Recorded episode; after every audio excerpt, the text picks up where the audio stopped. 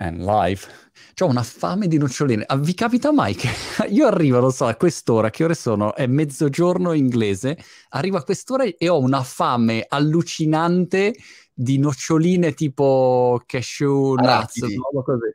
Non so Io perché. sono a dieta, Marco, non puoi dirmi queste cose. Vabbè, le noccioline però penso siano autorizzate o no? Non si Capisci. può mangiare le arachidi.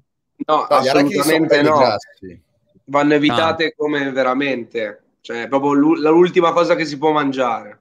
Veramente? Ma io pensavo che fosse una roba invece salutare. Ho visto anche un video su come fanno um, sul bi- pensa come sono distorto nella, nella, mia mentalità. Ho visto un video sul business delle cashew nuts, delle arachidi, e in pratica per, per coltivarle ne esce una per ogni piantina, quindi a mano le tolgono, poi hanno dentro un veleno e quindi to- vengono tolte con i guanti, un, un lavoro allucinante e, e stiva- st- stivate, si dice, stipate, stivate, archiviate, insomma, storate non so più parlare in italiano. Comunque, usa la, roba usa perché... la, No, dicevo, usa la classica scusa, no, vivo all'estero, non mi viene... Vivo all'estero, you know, I'm gonna wanna...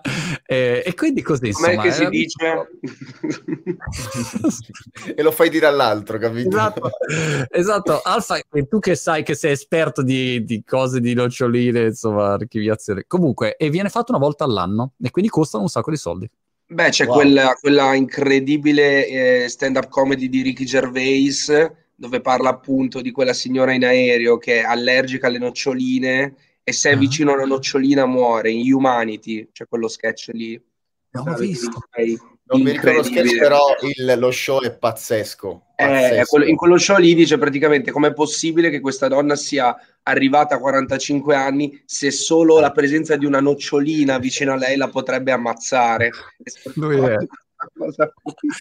Lui è Vabbè, lo, lo, conosci, sì, Ricky Gervais. Vabbè, cioè, no, lui è leggendario qua in UK. Diciamo Ricky Gervais, Michael McIntyre, in realtà Russell Brand, che adesso si è un po' spostato. Ci sono alcuni stand-up comedy che sono leggendari. Ma Mirko Iodice, Giuseppe, dice, vabbè, Giuseppe ormai è un incubo. Mi addormento con i suoi video, ah. ci faccio colazione e me lo ritrovo anche in live a pranzo. Io pensavo fosse un insulto all'inizio, mi addormento con i suoi video. Infatti, infatti.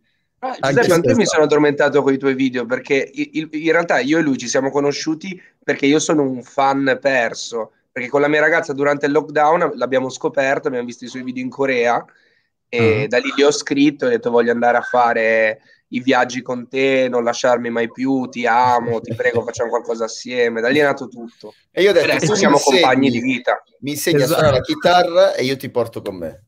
Ah, Facciamo questo... serve molto più te- secondo me tu che impari la chitarra è molto più difficile che entrare in Corea del Nord eh? secondo me a livello non, di difficoltà non, cioè sì sì, forse sì. Adesso, soprattutto adesso, non puoi entrare. Prima ti avrei detto, ma sì, basta pagare, basta organizzarsi con l'agenzia, ma adesso è impossibile perché è tutto chiuso. Ah, ma entrare. lui c'è Von Jong Kim eh, c'è ancora o c'è il clone o c'è il sosia? Tu che hai notizie dall'interno? Lo sento, lo sento di giorno, no, è sempre lì carichissimo. Eh, c'era stato un periodo nel quale si diceva che fosse stato rimpiazzato dalla sorella, ma a quanto pare non è così. Non è ah, così. Okay. Tipo James Franco, quel film che era stato eliminato da ecco. qualunque The Interview. Ovvio, perché se tu andrai mai in Corea e ti porti quello lì, non va fatto bene. Cioè, potresti essere o deportato o andare in carcere. E ve lo, non è uno scherzo, ve lo giuro. Oh. Cioè, le regole sono, a parte le mille folli regole, quel film non deve mai entrare, cioè non puoi portare quel film dentro e libri religiosi non possono entrare nel, nel paese. E Quindi se tu arrivi con la maglietta con il poster del film. Mamma mia. Mamma mia. No, ma non puoi, non puoi citarlo, non puoi parlarne, te lo giuro, non è uno scherzo, eh, me l'hanno detto no. chiarissimo. Ma tu l'hai chiesto, ma tu sei pazzo, hai chiesto no. informazioni.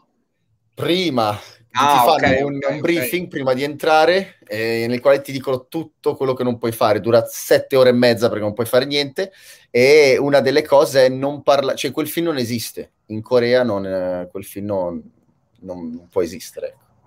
Ma quando ti ha scritto Alfa, Giuseppe, tu gli hai risposto oppure non l'hai neanche cagato? Hai detto, no, no, oh, l'ho messo tipo in uh, archivia, sai, l'ho, l'ho messo da paro bloccato. No, no, no. Allora, io avevo scoperto Alfa perché ho visto una notizia tanti anni fa, probabilmente non mi ricordo quanti, un paio d'anni fa, nel quale lui era uscito con Macklemore. Cioè era, sì. c'era un video eh, sì, con Macklemore che gli faceva i complimenti su Aston ho detto, cazzo, questo ragazzo è forte, eh?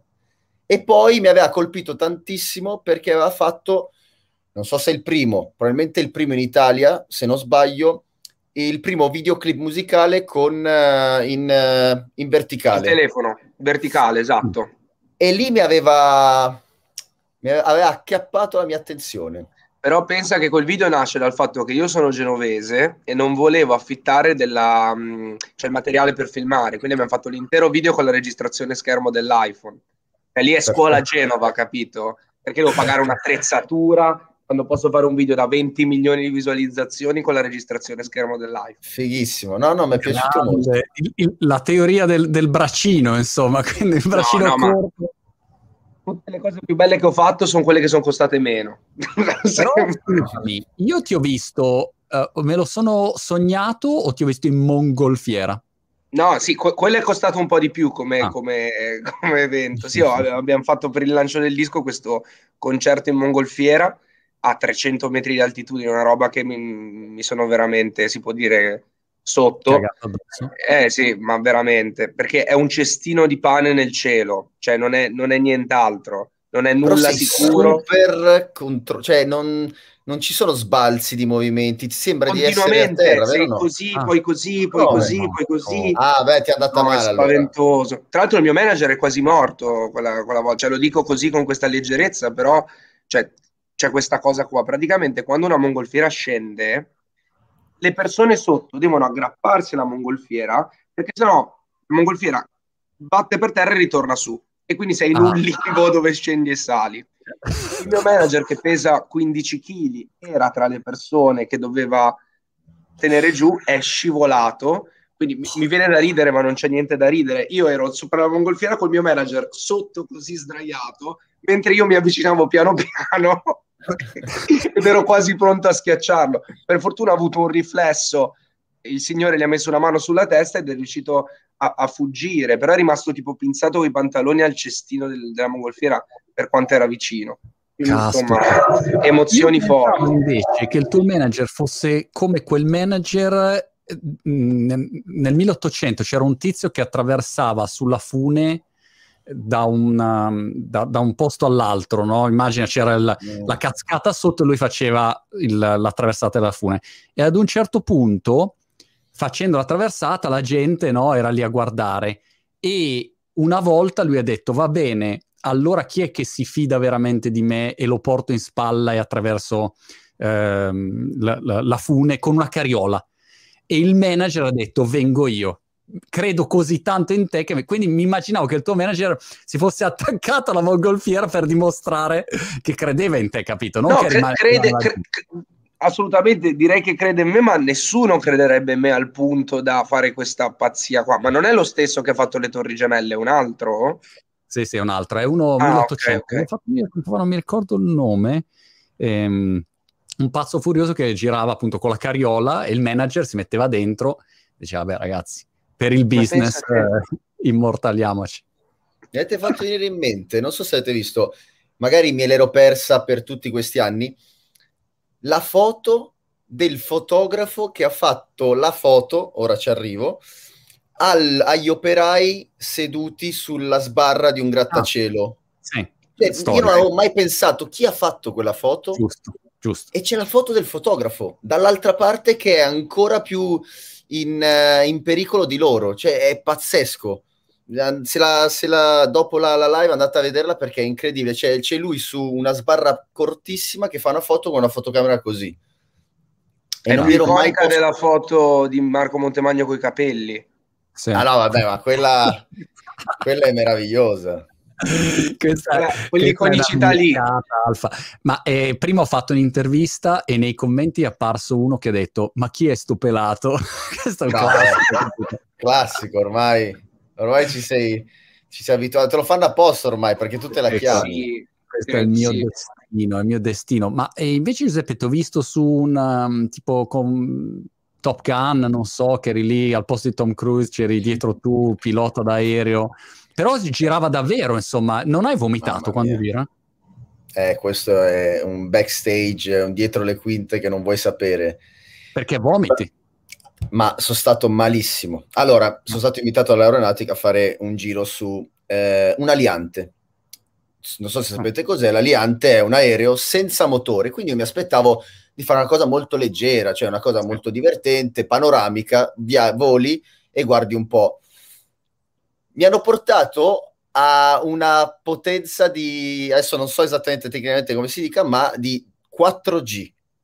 Cioè io ho sentito una pressione 4G su di me con le pirouette che faceva questo aliante, perché poi eh, tu sali trainato da un aereo a motore, si sgancia, rimani in aria e usi il vento, la, il, il, calore del vento per andare su e giù e poi quando vuoi velocità vai giù in picchiata, ma vai giù in picchiata senza nessun controllo. E quindi è stato pazzesco. Il problema è che quando tu registri col cellulare, mi, mi spiegavano i, i piloti dell'aeronautica, aggiungi una sorta di asse all'occhio che ti fa star male, ti fa venire oh, la nausea. Certo. E quindi sono stato malissimo. All'inizio è stato bellissimo. Il pilota mi diceva: Continuiamo? Vuoi ancora più? Sì, sì, sì, carichissimo. E quando mi ha detto: Se stai male, c'è il sacchetto a fianco a te. Cioè, non potevo, non, ogni secondo guardavo il sacchetto e dicevo: No, devo resistere, resistere, resistere. Qua sono tutti fighi, sono tutti piloti, eroi nazionali. Ho resistito, ma sono diventato verde. Questa è la, è la realtà. Non ho vomitato. Ma non ti ma hanno sono... preparato? Cioè, non hai fatto l'allenamento per andare su? Mm. No, sei andato dritto cioè, così. Teoricamente mi hanno fatto un, uh, un corso teorico e poi sono ah. salito. Caspita. Fighissimo, fighissimo, fighissimo. Molto bello. Ma cos'è un 4G, scusa? Perché io eh, sono abituato vanno, tipo nei film, velocità Mach 4. è la, è la... Star Trek. Ora, ora mi giocherei la carta dillo tu Monti, però sì, è la pressione è quattro volte il mio peso su di me. Spero di, ave- di non aver detto una cavolata, eh. ma dovrebbe essere così. E quindi più veloce vai, più senti questa, la pressione su di te. Mm. E 4 è tantissimo, 4G è eh. tanto. Però chiaramente è stato per tipo due secondi. Quando fanno le prove i piloti sono vari secondi che devono resistere, devi riuscire a respirare nonostante tutta la cassa toracica sia compressa. compressa e se non respiri svieni. Quindi il, l'esercizio dei piloti veri, i piloti da caccia, i piloti quelli seri, è, è, quello di sottostare a una forza G molto alta e riuscire a mantenere il controllo, la lucidità e respirare. Però è molto difficile, sono divertentissimi video su YouTube, se tu scrivi eh, test eh, G-Force, eh, ci sono i piloti americani che svengono e fa ridere ah. però, dovete vedere. Perché gli si deforma tutta la faccia a causa della pressione. È interessante. Ma tu ridi per queste cose, Giuseppe, ma sei una no. brutta persona. Credimi, guardalo e fa ridere perché è un test. Cioè, sono Cazzo. fermi in, in, una sala, su una, su una sedia, su un, su un, sedile, gli si deforma la faccia dalla pressione e poi svengono. E tu non sei svenuto? No, ma era un secondo, cioè due ah, secondi, okay. però ho sentito una pressione incredibile. Pazzesco. Mm. Io mi sono impallinato mentre, scusa, De Pasqualo su YouTube dice Alfa, il tuo ultimo album è una mina. Non so se sia un gergo, come dire, no, figo. No, no, vuol dire, è una vuol mina... figo, vuol dire figo. Eh, io mi sono impallinato invece con Jocko Willink, che è il Marine, uh, hai presente, Na- Navy SEAL, eh, che, che è praticamente un armadio gigante e, e, e, parla di robe allucinanti, come dire, sì, è normale, non so, e fa le, le ana- ha un suo podcast e okay. fa poi delle analisi. Ho visto un video ieri dove analizzava le scene di guerra secondo il suo punto di vista. E a un certo punto diceva: Sì, allora questa roba se succede quando ti lanci col paracadute, sì, se non funziona tanto poi muori, così, a posto. Cioè, tutto così, parla... per lui sono tutte cagate, tutto facile, no? Eh, però, non so, mi sono impallinato e, e tutti i test, c'è il test, quello dove li mettono nell'acqua con le mani legate dietro per, eh, per vedere come si comportano, no? Eh... Preferisci lui a David Goggins o, o Re- Goggins resta sono molto diversi perché Goggins dopo un po' dici basta, cioè, basta. ho capito. Cioè, Urla sempre, carichissimo. 1500, 1600, ma fermati, fermati prima o poi. Peraltro si è spaccato tutto lui, insomma, non è che... Cioè, una storia dopo... pa- ma non hai mai potuto intervistarlo? Lui sarebbe da Montemagno, eh? sarebbe fighissimo. Non, non lo so, non, non mi è mai... Io, guarda, sopra una certa soglia non lo so, boh No, no, no, eh, è figo. Lui ha una storia fighissima. Eh. Sì. Io ci ho provato, quando ero negli Stati Uniti io ho scritto, mm. il suo entourage mi ha detto che era troppo impegnato. Mm, mm, Però non mm. ero Monte... Cioè, secondo me a Montemagno cederebbe so. un po' di tempo. Non lo so, però tu lo conosci Alfa, eh, Goggins e Gioco ho, Willing? Mai... Ho, ho, presente, ma non gli ho mai scritto per fare un podcast o una canzone assieme. per però... fare una canzone insieme. Però, se beh, scrivi... Ma sai che bomba viene? Carica tutti. Cioè, non... Se tu scrivessi a David Goggins, tipo, tu non sai cantare, tu non sai suonare, domani si mette, mangia la prima chitarra che trova, scrivo e scrivo adesso. Scrivo adesso. ha una, prende tutto come una sfida personale. È vero. Così non, non so quanto sia salutare, nel senso. È quello. Beh, io hai ragione, Alfa. Anche secondo me cioè, ci deve essere un, un, limite no, che tu poni. Più che altro, ecco, no, il fatto è questo qua. Mm, eh, Giuseppe, dimmi cosa ne pensi, eh, eh, mi sembrava interessante. È un po' come il, il, il, rapper che parte ed è, oppure la, la rockstar. Sesso, mm, droga, rock and roll. E dici, ok, fantastico, ma quanto duri? Perché poi probabilmente crepi, capito? Cioè, e quello che succede, il dato storico che dici, ok, se uno fa quella vita lì, poi crepa, oppure resta, capito, sbarellato completamente. Quindi se tu la guardi con un po' di lungo periodo, cioè io faccio 49 anni quest'anno, dico sì, però mh, se poi mi devo spaccare le ginocchia, il braccio, le cose, dopo un po', sai, va bene, però preferisco anche fare qualcosa che mi dà un po' più di longevità. Ecco, questa è un po' l'idea. Credo che persone come David Goggins, come come altri che possono essere simili a lui, sono addicted all'epicità, all'incredibile, all'adrenalina alla... anche, a quella mm. sensazione è, di, È più superare ogni... ogni uh, eh, come si dice, ogni, cioè devi superare sempre te stesso, sempre te stesso, ma è, una, è, un trappolone perché non c'è mai un limite. E Goggins è proprio questo, cioè in ogni sua storia vedi che non è mai sazio e per ah. lui è una forza, forse è il suo motore, però se lo vedi da fuori alcune volte fa paura, ci dici forse è troppo. Sì. Però la cosa che mi ha preso di Goggins è quando ha detto io faccio stretching un'ora e mezza al giorno, una roba del genere, e lì ho detto basta, anch'io lo faccio. Adesso non lo sto facendo, però quella cosa mi ha convinto, perché ho pensato effettivamente un'oretta di stretching al giorno ti devi alzare alle, alle 4, insomma, per, per eh. farlo in modo più da uomo duro, però quella è una cosa fattibile. Voi fate, diciamo, ma... tu Giuseppe sei un, un pentatleta, tu Alfa fai qualche attività fisica? Gioco a calcio il weekend ah. con i miei amici e cammino, cammino tantissimo perché non è uno sport, però eh, ah. io ho la fortuna di vivere a Genova sul lungomare e scrivo tantissimo, cioè io scrivo solo quando cammino. Infatti ah. sono a dieta e dovrei fare più sport, dovrei scrivere più canzoni. Sai quanti chilometri faccio quando, quando scrivo canzoni? Anche Vasco va in bicicletta e cammina sempre, eh?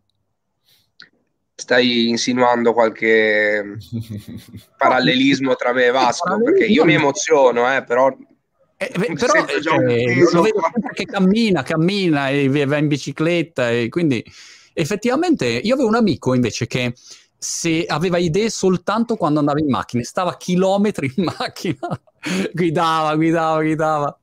Sono azioni so. collegate, secondo me, perché mentre cammini ti rilassi, riesci a essere più focused che stare fermo. Poi ho, la fortuna di avere il mare, che è un'ispirazione incredibile. Quindi cammini, vedi bei paesaggi, respiri una bella aria e sei anche molto solo, perché poi Genova non è una città molto, molto viva, nel senso che, che siamo in sei. E, vabbè, siamo, così, siamo in, vabbè, tra le città non è che è una città anche molto molto anziana Genova, ha pochissimi mm. giovani e, ehm, e quindi ho la, ho la, fortuna che se magari cammino la sera ci sono solo io e magari mi metto a cantare e non sono in imbarazzo qualcuno in macchina, ma sicuramente per Genova mi avrà visto cantare da solo come un idiota, però grazie a quelle cose lì nascono le mie canzoni. Eh, da, su LinkedIn anche a Milano abbiamo il mar no non ce l'abbiamo no. avete l'idroscalo esatto, l'idroscalo a Milano Bello, che adesso bello. mi sembra svetti sempre più. Ma Giuseppe, è tu il rumore tipo di una pantera della Patagonia in sottofondo? non no? lo so, può essere. Eh, Chiedo no. perché non si sa, magari stai facendo un video dove hai una tigre Aspetta. con un giaguaro e volevi fare una roba. Non Aspetta, so. vediamo se così, se sono io. Non c'è più. Era quella roba lì, sì. Porca sì. miseria, scusate. In che parte del mondo sei? Eh, sono vicino a...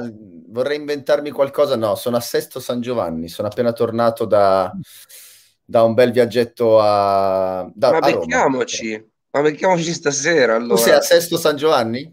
No, sono a Milano, però possiamo... Ah, okay. Vedete? Faccio... Monti, ma vieni anche tu. Ma vieni anche eh, tu, ti fai 45 giorni di quarantena, prima, dopo, ti vaccinano un'altra volta. Se, se partissi stasera sono disponibile tra sei giorni dopo la quarantena. davvero, davvero, davvero. Io ci Io... possiamo fare da una settimana all'altra, posso organizzare. Volevo rubare una curiosità a Monti, perché stiamo parlando di una cosa super interessante, che è l'entrare nel flow, cioè Alfa entra nel flow quando cammina, quando è a fianco al mare. Io, per esempio, entro nel flow quando sono in aeroporto o in aereo o in treno. Cioè, non, non lavoro mai così tanto, le idee migliori mi vengono sempre sull'aereo, in aeroporto, in treno. Ma Monti, dove ha i momenti di... Sotto la doccia. Io eh, mi metto sotto la doccia e posso stare quattro ore sotto la doccia. Quindi il problema è che quando non avevo una lira da ragazzino non potevo stare a lungo perché dopo un po' costava. Quindi adesso invece che, che magari ho due lirette in più posso stare di più sotto la doccia e quindi penso di più, ho più idee, capito? Questa, fino a quando sì. magari la mia doccia startup è nata così. È ancora vivo, ci sei ancora, esisti ancora. Se, scusa, stavo ragionando, stavo pensando. Si vede che Wimoff non ti ha, non ti ha rapito del tutto, eh? perché sennò non ci saresti così tanto. Allora, finisco. Se, se, voglio pensare, non riesco a pensare sotto la, l'acqua eh. fredda, chiaramente. E lì è solo sopravvivenza e quindi l'acqua deve essere calda. Però ho fatto il mio bagnetto qua nel, a Brighton, nel, nel mare, dieci giorni fa, una settimana fa col costumino, sono andato dritto dentro. L'acqua Slippino. È... Slippino, no? Bianco. No, è, non so, costumino, quello da vecchi. Lì, tipo... No, ma lo slippino non si può vedere, ragazzi.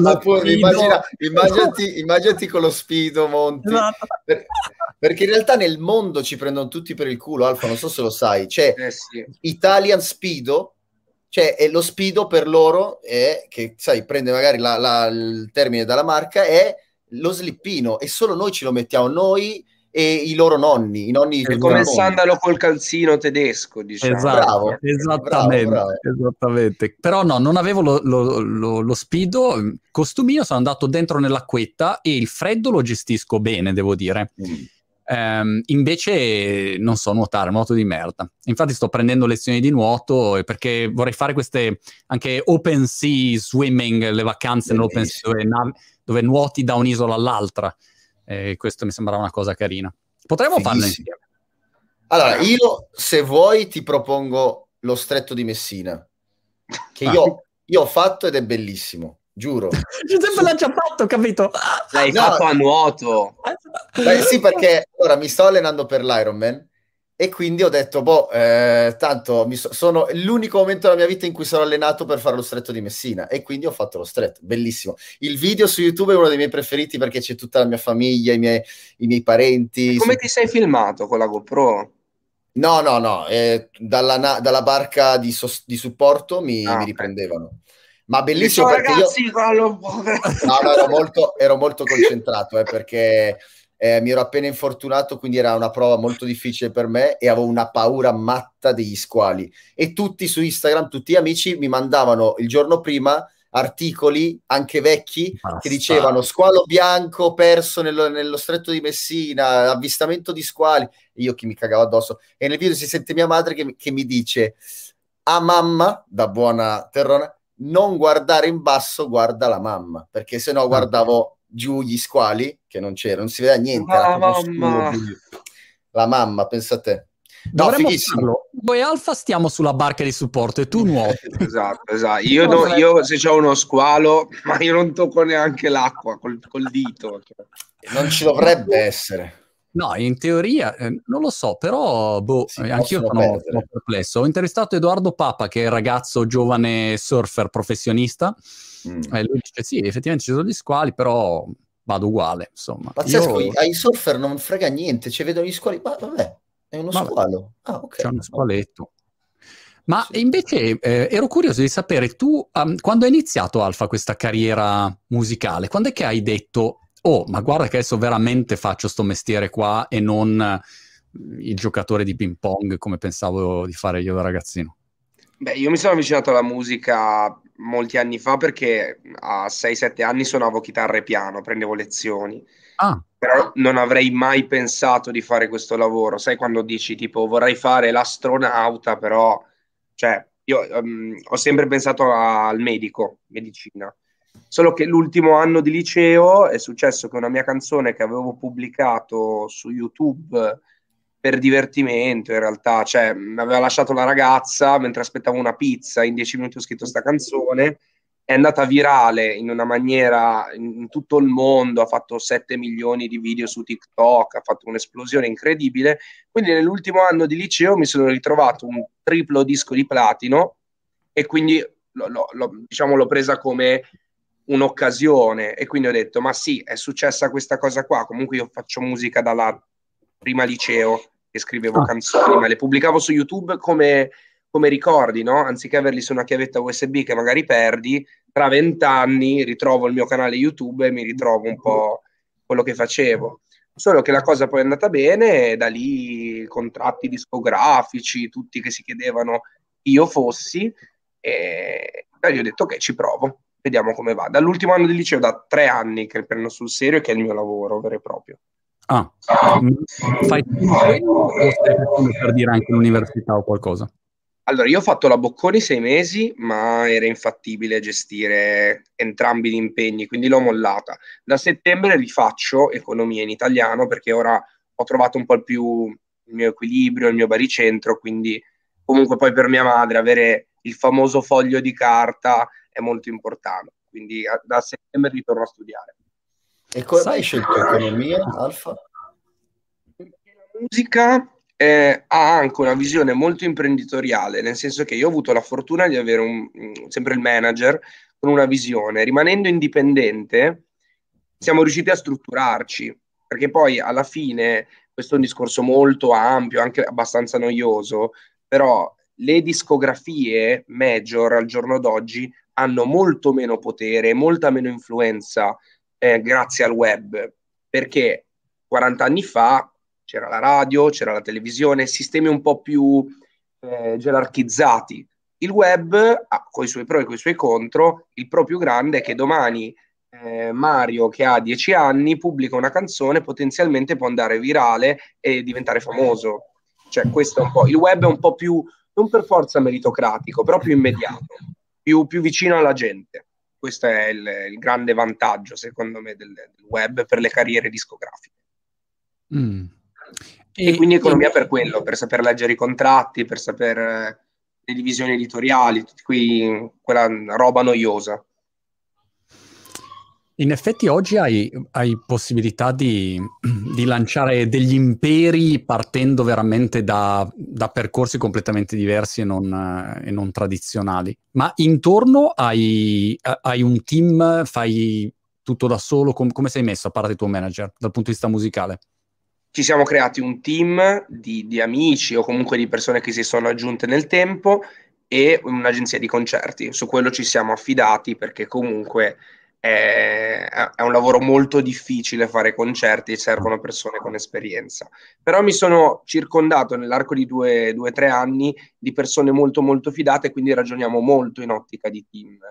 E per quanto riguarda invece le produzioni musicali, per ora mi sto trovando con vari produttori, cioè vado in studio da, da Ardust, poi vado in studio da Estremo, Mars, Zef, insomma un po' i nomi in Italia con cui mi trovo un po' di più però mi piacerebbe trovare adesso un produttore di riferimento, infatti lo sto cercando.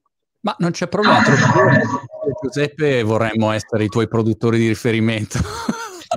L'unico problema è che Giuseppe mettere se- metterebbe sempre a fare i video tipo traversata dello stretto di Messina e così. così. Sì. E, e, io chiederei una, una pettinability uguale, insomma, quindi questo è l'unico problema. Però per il resto saremmo perfetti come produttori, Giuseppe. Ma siamo il volo, ragazzi, ora che ci esatto. penso noi tre.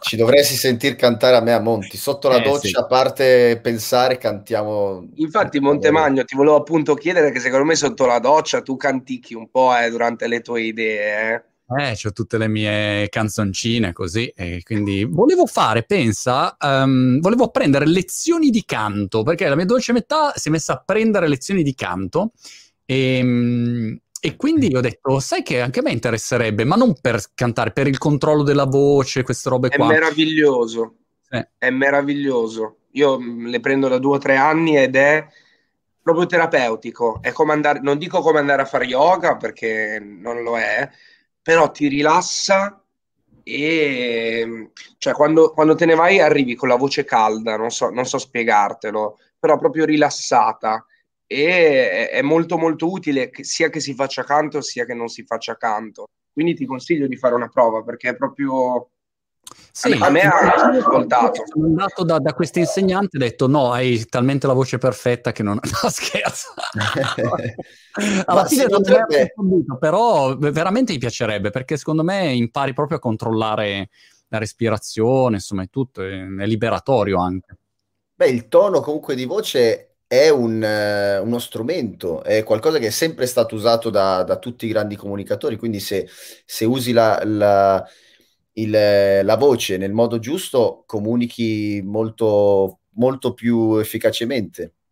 Però ti volevo chiedere, Alfa, si può imparare a cantare o comunque a controllare, a fare esercizi vocali da remoto? Cioè io potrei oh. prendere lezioni... Io ho preso lezioni da remoto per, per tutta la, la quarantena sì, sì, chiaramente dal vivo è un'altra cosa, perché quello che percepisco in due anni che faccio lezioni, quindi non una vita, che la, pa- la maggior parte del lavoro sulla voce la fa la postura, la posizione in cui sei. E quindi dal vivo a me capita che magari il mio vocal coach mi raddrizza la schiena, mi dice tieni più le ginocchia in basso, cioè ti, ti, ti ah. tocca per far capire bene la posizione. Da remoto questo non è possibile cioè sì, però in maniera un po' più difficile. Però io mi sono trovato benissimo anche da remoto. Quindi ma, secondo me non è dal vivo meglio, chiaramente. Scusa, ma come fa? Ho visto, il documentario su Pink, la cantante, okay.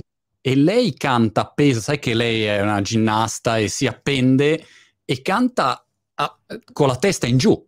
E quindi mi chiedo, ma come fa a cantare a testa in giù in posizioni che fisicamente no, non, non, non, sarebbero posizioni che magari uno consiglierebbe di, di utilizzare.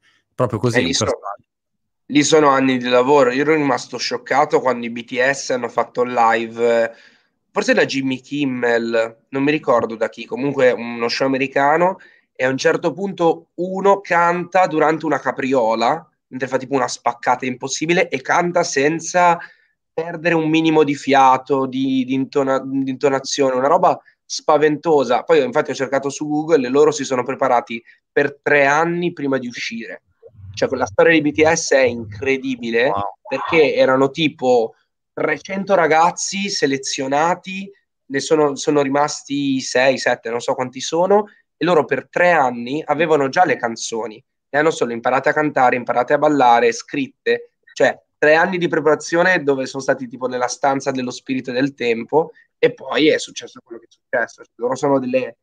sono quadrati in borsa loro. Cioè, roba folle, folle, sì, folle. Sì. Io infatti.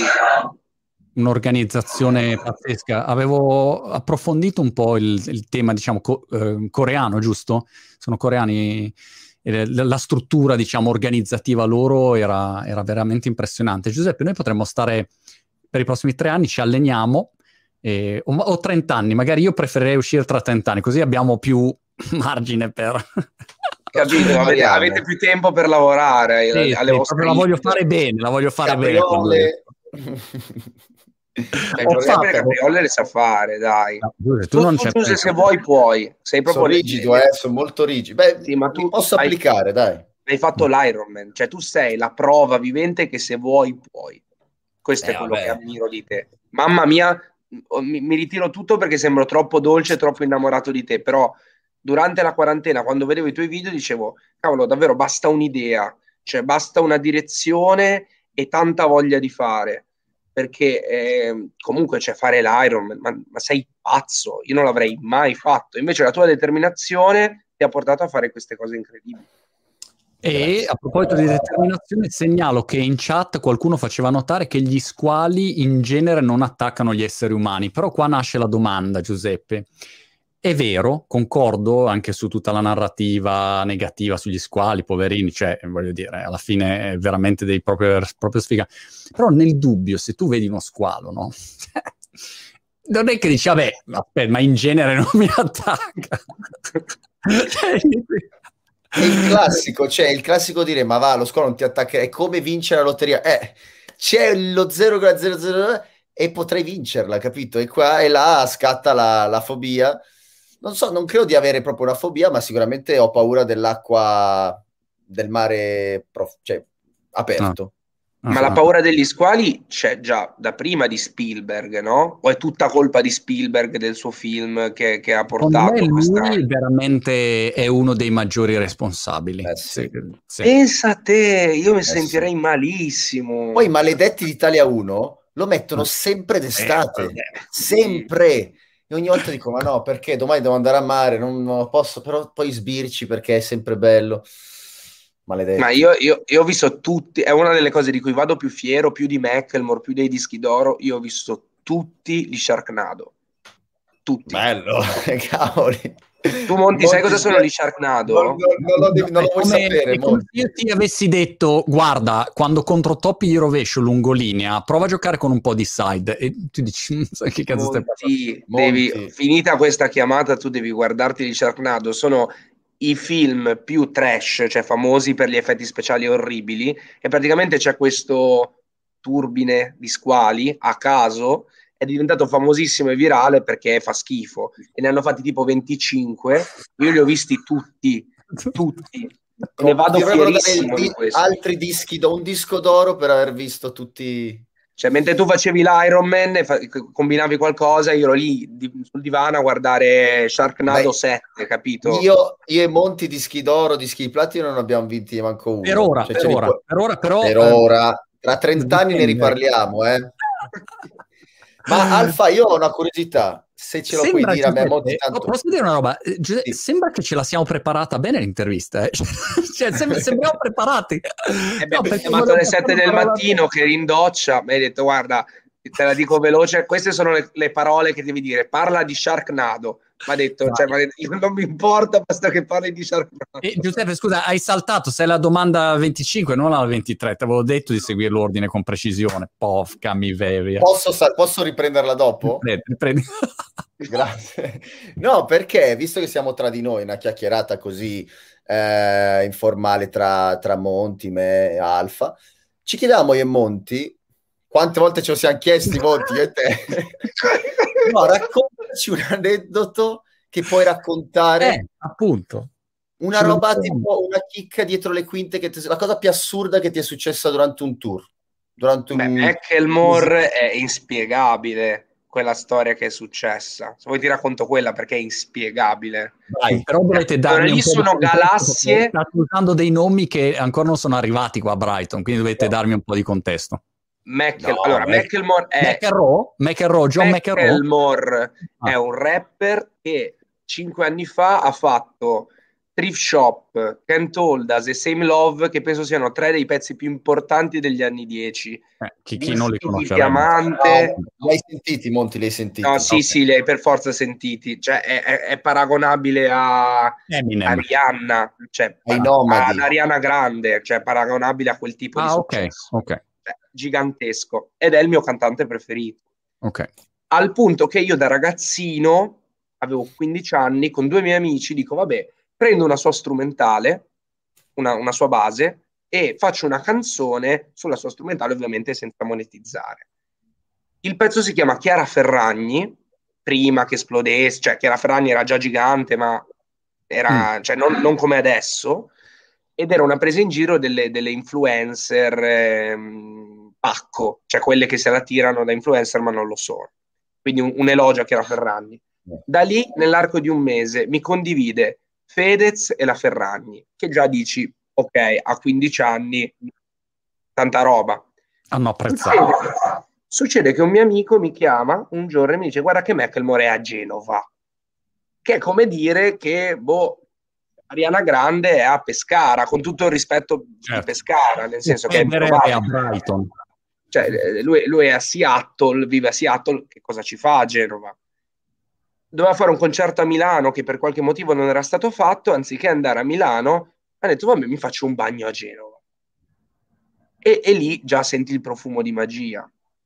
Erano tipo le nove di sera, dico, vabbè, vado nell'unico hotel in cui potrebbe soggiornare Macklemore cioè l'unico hotel un po' più costoso, un po' più carino. Vado lì, vado in reception e dico, mi scusi, è qui il cantante? E il receptionist mi dice, sì, ma non te lo posso dire. Quindi già c'è, c'è sempre quell'onda di magia, no? Vado fuori, Macklemore posta una foto, che c'è ancora, dice con scritto I love Italia, una roba così, io li commento con We are out of your hotel, please come out. Ma erano le 11 di sera, c'è una roba dove comunque lui è padre, ha due figlie, alle 11 di sera che un cristiano sia giù dal suo hotel, mm. È sceso, cioè lui è sceso, ma tranqu- con, col cappellino da solo, senza guardie, senza niente, eravamo in quattro, io gli ho fatto sentire questa canzone con la sua strumentale e lui mi ha fatto una storia di elogio taggandomi, dicendo complimenti a questo ragazzo, viva l'Italia. Cioè, questo ad oggi è la cosa che mi ha emozionato di più in tutta la mia vita, più di qualunque altra esperienza nella musica, perché avere l'approvazione del tuo cantante preferito in questa maniera così casuale vale più di qualunque cosa, perché un numero non, non lo riesci mai a razionalizzare, no? un disco d'oro, un platino, uno streaming, un, cioè un, un numero è un numero.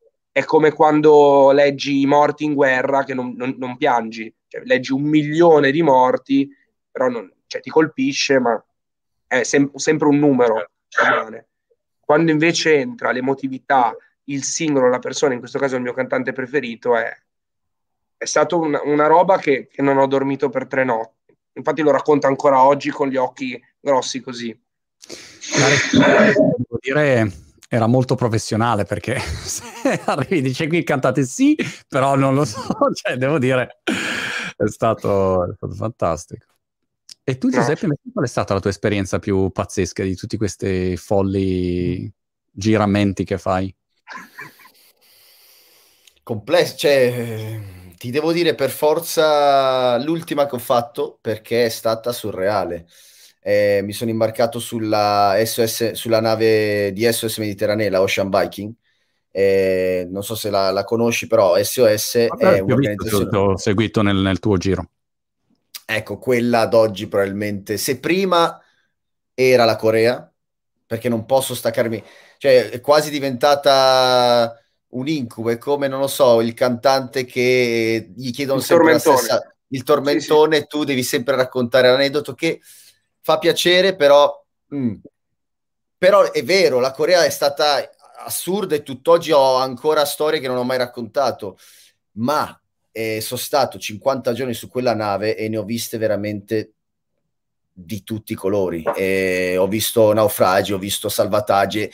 Chiaramente il salvataggio, il naufragio è stata la cosa più drammatica che, che ho vissuto, però il salvataggio dopo poche ore dal naufragio dove sono morte 130 persone è stata un'esplosione di gioia incredibile che credo che non potrò mai più rivivere con quell'intensità perché c'era stata una tristezza così profonda dopo quella, quella giornata drammatica che poi dopo soltanto 48 ore io ero sull'imbarcazione sulla lancia di salvataggio che è andata a salvare 236 naufraghi ed ero proprio lì con i soccorritori perché avevano bisogno di una mano Pensa che c'è, adesso sto montando il video che voglio far uscire a settembre perché mi voglio prendere il tempo per farlo come si deve. Mm. C'è un pezzo nel quale il leader dei, dei soccorritori mi prende in disparte e mi dice Giuseppe, oggi non ho bisogno di un reporter. Tu oggi la telecamera, se vuoi venire con me, la devi lasciare giù perché ho bisogno delle tue mani per salvare le persone. e lì brividi, emozionatissimo, spaventatissimo perché sì, avevo fatto il, te- il training con loro, ma chiaramente non è il mio lavoro e ho fatto tutto quello che potevo fare, ho cercato di aiutarli al massimo ed è stato veramente no. emozionante. Sì. Ma adesso quali sono i, i vostri prossimi passaggi di entrambi? Nel senso, Giuseppe, eh, mi immagino così, che questo è il tuo percorso di volta in volta, nuove esperienze o meno, però dimmi tu. Io ho sì, una sì, proposta sì. da fare a Giuseppe e mi, mi piacerebbe farla qua in diretta che così non mi puoi dire di no, capito? Così mi frega. Vorrei fare tantissimo il cammino di Santiago. Non so, mm. tu l'avrai già fatto cento volte all'incontrario, no. a testa eh. in giù. Una, una, una. Io vorrei farlo perché ho visto un'intervista in cui Battisti e Mogol l'hanno fatto assieme e hanno scritto un disco meraviglioso. Quindi se ecco andiamo qua, Battisti. No, no, tu Mogol, io Battisti. Mogol, scusami, scusami. Eh, scusami okay. Ho esagerato. Scusami, a, a, piedi l'hai fatto? Sì, sì. Però okay. non l'ho fatto tutto, eh, ragazzi. Ho fatto eh, gli ultimi 100 e passa chilometri. Sei, no, sei, giorni, sei giorni di cammino. Di solito per farlo tutto hai bisogno di più di un mese a seconda della velocità e io l'ho fatto in 5-6 giorni gli ultimi 100 km ed è bellissimo, eh? Veramente lo consiglio. Ma Monti, vieni anche tu settimana prossima. Che Tanto Monti non ha niente da fare. Monti è... Un attimo, sono incasinato perché sennò sarei venuto, guarda, veramente a saltare su una gamba sola sarei venuto invece. Però voi andate, mi chiamate quando siete lì e cerco di raggiungere. Siete quasi lì che arrivo in motorino, in 10 minuti. No, però nel cammino probabilmente ti verrebbero 2000 canzoni, eh. Eh, ah, appunto, ma lo vogliamo fare quest'estate? Dai, tipo ad agosto. Pe- parliamone. Testimone. Montemagno. Guardate, ne parlo, magari mi aggiungo anche con eh, i miei due bambini più piccoli, così almeno li gestite nel, nell'andare, insomma, vi allenate per la paternità. va benissimo, no, figo, va benissimo. È figo, è figo. Per cui tu cammino di Santiago e tu Giuseppe che, che cosa vorresti fare adesso come next steps? Eh, non, ancora ti posso soltanto dire la prossima missione non lo sa nessuno in realtà ancora, ah, però okay. è in un paese complesso. Dai, sparate Medio Oriente, ditemi un paese. E io non dirò sì, ma farò facce. Iran. Mm. Ok. Mm, io non voglio prendermi questa responsabilità. L'hai quasi detta, Monti. Iraq. Non dirò sì, va bene. ma neanche no. Ok. Vabbè, allora Iraq, va bene. Quella sarà, sarà figa. Eh, immagino. Ma, ma, diciamo ma lì, si può, cioè, lì si può andare con un aereo, cioè, com'è la situazione? A me non eh, mi puoi dire niente, non mi puoi eh, dire niente. Dire. Mi sono, vabbè, non posso ancora, mi piace fa- creare un po' di hype, faccio il film. No, no, no, ma fa, fallo assolutamente. Mm, però, infatti... però non vedo l'ora, non vedo l'ora. Ma e quando parti? Scusami. Dicevi, Monti, non sento più alfa perché c'è un'interferenza. Ma in quel caso, cioè, la tua idea qual è? È quella di fare queste, queste esperienze, queste missioni, tirare fuori dei contenuti e, e, e così, vivere que- quell'esperienza lì e poi torna a casa, farne un'altra eh, diciamo, è sostenibile, ecco, l'ho detta, immagina che io sia tuo papà, ma e poi cioè, riesci a, a, a, pagarci le bollette con queste missioni, sta in piedi come percorso, che, che idea hai? Ecco. Allora, queste missioni, queste missioni che faccio, che sono un po' più sociali, mettiamola così, sono tutte, non, non, non, prendo un centesimo da queste cose, chiaramente. Cioè, da SOS sono stato io a dover pagare per salire sulla nave, ma era un, una, una possi- una, un'occasione così grande che ero felicissimo di farlo. Certo. Però sì, il, cioè, il, progetto adesso è sostenibile. Eh, perché ci sono dei, degli sponsor che mi che sostengono, che credono al progetto. Fortunatamente sono riuscito ad associarmi, ad accostarmi, a lavorare insieme a, a sponsor che credono veramente in, nei messaggi che condivido e non soltanto nei numeri. E quindi, a parte YouTube, che come sapete anche voi, c'è, c'è una minima, è una parte minore delle, delle, delle entrate, sì, è sostenibile, è assolutamente sostenibile, però c'è anche il tuo zampino, perché la prima volta che abbiamo chiacchierato, ti ricordi, era tipo un anno e mezzo fa, forse. Mm. Ero ancora negli Stati Uniti, stavo facendo il giro del mondo per, per il progetto Happiness originale. Ah.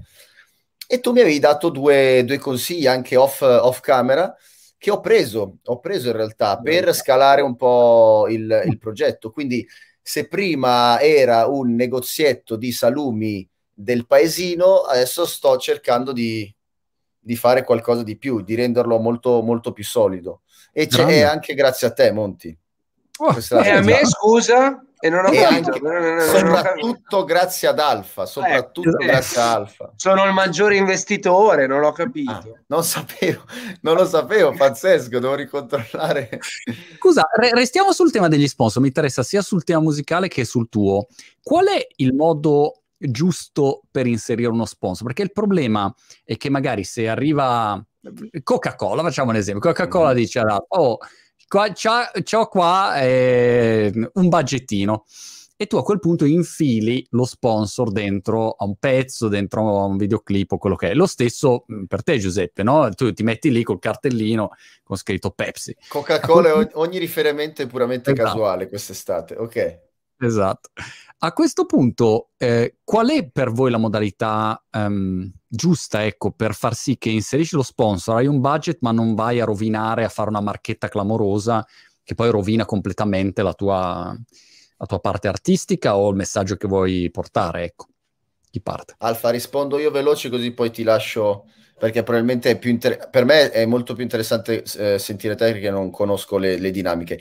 Però in questo momento io sto dicendo tanti no, tra virgolette, perché sto cercando di veramente selezionare gli sponsor, le, le collaborazioni che faccio, eh, sperando che, in realtà ne sono sicuro, selezionando attentamente gli sponsor, quando arriva quello giusto hai anche la forza contrattuale di chiedere di più, perché fino adesso hai detto no a tutti quanti, anche lo sponsor deve eh, apprezzare questa, questa, questa selezione così serrata. E quindi quello, questo è quello che sto facendo. E poi ho bisogno della libertà per eh, condividere i messaggi, i messaggi anche dello sponsor. Quindi se ci sono queste due cose, se abbiamo in comune eh, principi, ideali, eh, mi, mi, mission, si può lavorare sempre che io abbia una discreta libertà di condividere il messaggio che ha bisogno di condividere lo sponsor. Mm. Mi rendo conto che più vado avanti, più si devono trovare compromessi per mantenere il progetto sostenibile, come dici tu, però per adesso me, me la sto cavando. È difficilissimo dire i no, perché chiaramente quando ti propongono yeah. delle belle collaborazioni dire no perché non ha senso per il progetto è difficile, ma sono felice di farlo. Anche perché se uno trova gli sponsor eh, giusti in linea hanno senso, no? Se tu stai viaggiando e trovi l'azienda che fa il, il, lo zaino piuttosto che, cioè, e che è in linea con, con il progetto, è sostenibile, in linea con i valori, ci sta quel prodotto lì. Se poi è un prodotto che tu usi realmente, assolutamente. Ancora... E se credo nella, nelle missioni, nelle, negli obiettivi che ha, che ha, l'azienda, sono anche orgoglioso di condividerli. Certo. Non, ho, non, mi vergogno a inserire un pre-roll, un mid-roll dentro i miei video, anzi, sono son veramente son felice di farlo. Eh. Sì. Alfa, Beh, anche, è anche un di più. Cioè, allora, io condivido il discorso che il brand deve essere in linea con il tuo ideale, il tuo immaginario, il tuo percorso. E nel nostro lavoro è un po' più borderline perché banalmente facevamo l'esempio di Coca-Cola, a me non dà fastidio, però posso capire che possa dar fastidio. Anche Fibra aveva firmato un contratto con un brand di vestiti dove doveva dire ogni tot il nome del brand. Quindi, che, che io sappia, eh, poi magari non è vero, però se sentite le sue canzoni dice sempre il nome di un brand, quindi insomma uno pensa a queste cose. Secondo me nella musica ormai non è più un problema. Soprattutto, io parlo per la, l'unica esperienza che ho avuto da questo tipo di punto di vista. Io ho fatto la canzone di un film che ah. per me è stato una emozione incredibile, nonostante sia stato oggettivamente un, un placement. E, però tutto ciò che ne è successo, tipo la, la nomina ai nastri d'argento e le premiazioni, tutto quanto, è stato bellissimo. Quindi, secondo me, se trovi il giusto, il, il giusto contenitore, è sempre bellissimo, cioè è sempre una figata. La, la roba del brand dentro le, le, canzoni a me era stata anche chiesta, ma era un brand di, di sigarette e io non fumo. E anche forse se fumassi non so se avrei accettato, perché poi mh, magari nella scrittura io dei brand li nomino, ma li nomino di... Mh, cioè mi aiutano a rendere concreta un'immagine, perché magari pensi proprio quello. E io penso che la gente percepisca, almeno io all'orecchio percepisco quando un nome viene detto perché ehm, serve a dare l'immagine oppure quando è una marchettata. Però io non ci vedo niente di male, sincero. Già nei video musicali mi dà un po' più fastidio, perché nei video musicali quello che mi sono, mi sono reso conto è che le aziende sono molto, molto indietro, molto molto indietro in, in Italia rispetto all'America. Cioè la, il contenuto lo vogliono con il pacchetto di eh, brand di noccioline di fronte, davanti, che secondo me è anche una roba che non, che non aiuta neanche il brand quando è così sparata in faccia. Invece ci sono delle collaborazioni meravigliose, Drake ha fatto scuola per quello, dove il brand si vede a malapena ed è geniale.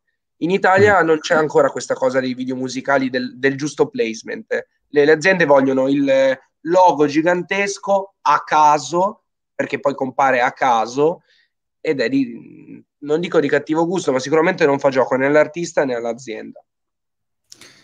A, a me sembra incredibile comunque come ormai eh, tu dici uno se ne accorge se, se citi un brand ed è una marchetta o meno.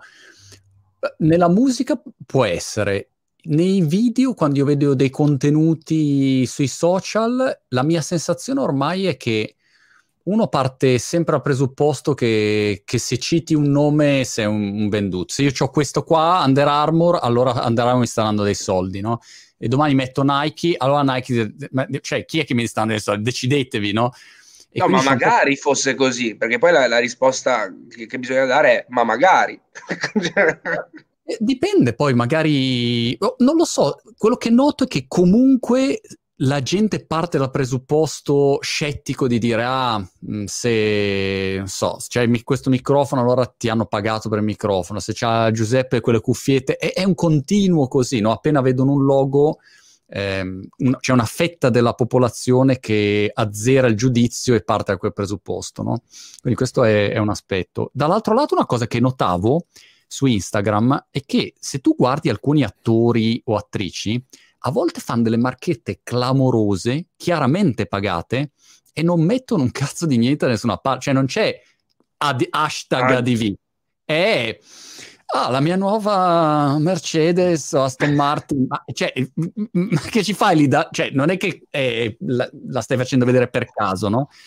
E quindi è strano, insomma, c'è anche un giudizio diverso in base a chi sei, in base ai settori, eh, e va, va, bene fare pubblicità o non va bene fare pubblicità, no? È una roba in- interessante, anche la cultura è diversa, magari l'Italia è molto più sensibile, invece qua UK, Stati Uniti, cioè ADV, vabbè, eh, la, l'approccio è molto più commerciale per definizione. Ma secondo me perché in Italia siamo più vicini alla, alla realtà eh, fatto in casa, non so come dire, cioè mm. il ristorantino e l'artigiano, cioè quel tipo di, di cioè assenza di brand. Cioè, li, la multinazionale non c'è nella cultura italiana, anche se in realtà siamo circondati continuamente da brand. Quindi io non ci vedo niente di male. L'importante è che non sia qualcosa di talmente a caso che allora a me dà fastidio. Da fruitore a me dà fastidio. Io, ci sono delle collaborazioni geniali, meravigliose, cioè il placement può diventare un'opera d'arte, può diventare una forma d'arte, ah. però bisogna, bisogna, sicuramente trovare un prodotto in linea e che il brand si fidi, mm. perché poi è, è, quella la cosa che, che ti fa gioco. Non è tanto, cioè, è che il brand si fidi e anche che il brand ti conosca, perché la maggior parte dei brand che vogliono collaborare con me, per esempio, a caso non conoscono quello che faccio ed è, è incredibile. È incredibile perché vogliono dei, dei, contenuti che non hanno assolutamente senso con quello che faccio e, e mi rendo conto che non hanno visto neanche un, un video, non sanno niente. Quindi secondo me mi, mi, scontro spesso e volentieri, non so se capita anche a voi ragazzi, ma con eh, professionisti dall'altro lato che in realtà non hanno idea di come funzionano le nostre dinamiche. E quindi certe volte potresti anche essere avvantaggiato da questa mancanza di conoscenze, altre volte il tuo lavoro diventa molto più complesso perché non riesci a far capire il modo che hai tu di comunicare rispetto agli altri, non riesci a far capire che in questo modo sarebbe controproducente, come dicevi tu, Alfa. Ma la maggior parte delle aziende sono molto indietro, almeno con quelle, quelle con cui mi, interfaccio, mi sono interfacciato io fino adesso, con cui non, magari poi non ho più collaborato, è sul, sulla collaborazione è mm. una collaborazione sterile che in realtà non, non è lì per creare qualcosa a lungo termine, ma è one shot. Facciamo questa cosa, dammi visualizzazioni adesso e non nel lungo periodo. Sì. E sì. secondo me non, si, basa, si, basa, sul numero, che è un numero tra l'altro facilmente manipolabile e che non vale niente. Cioè, in un mondo in cui tutti fanno placement, vince chi non fa, magari con l'influencer che ha meno follower, ma che è in linea. Cioè una maglia indossata da te per qualche motivo vale molto di più che una maglia indossata dall'influencer con 3 milioni di follower senza motivo. Cioè quella roba lì, il numero non conta niente, perché dietro al numero c'è un pubblico e se il pubblico è in linea, eh, vendi molto di più, ma molto molto di più. Concordo. Denise su Facebook fa notare che Fabio Rovazzi dice produce dei video con product placement intelligente dove il brand viene utilizzato per raccontare la storia. In effetti Fabio, se- però lui presta un'enorme attenzione. È un cioè, genio, cioè, ragazzi. Inventa qualche cosa espressamente mh, da un punto di vista creativo per cui abbia senso. Non è che mette a caso il, il biscottino. Guarda, ci ho passato una settimana, l'ultima settimana l'ho passata con lui perché sto facendo un, uh, un video insieme a lui, il prossimo sarà, sarà su, sulla sua storia in realtà. È un dannato genio, cioè io non ho mai visto qualcuno eh, avere una, una, conoscenza a 360 gradi di, di, tanti aspetti che lo aiutano a creare i suoi, i suoi video e mi ha veramente colpito. Sotto questo punto di vista, sotto il placement, è un genio. E poi come diceva anche a te nel quattro, nelle quattro chiacchiere, eh, che mancano a tutti, Marco, quando è che le rifai? Erano bellissime. Quattro quelle chiacchiere dal vivo. Eh? Sul divanetto dici quelle... Bellissime.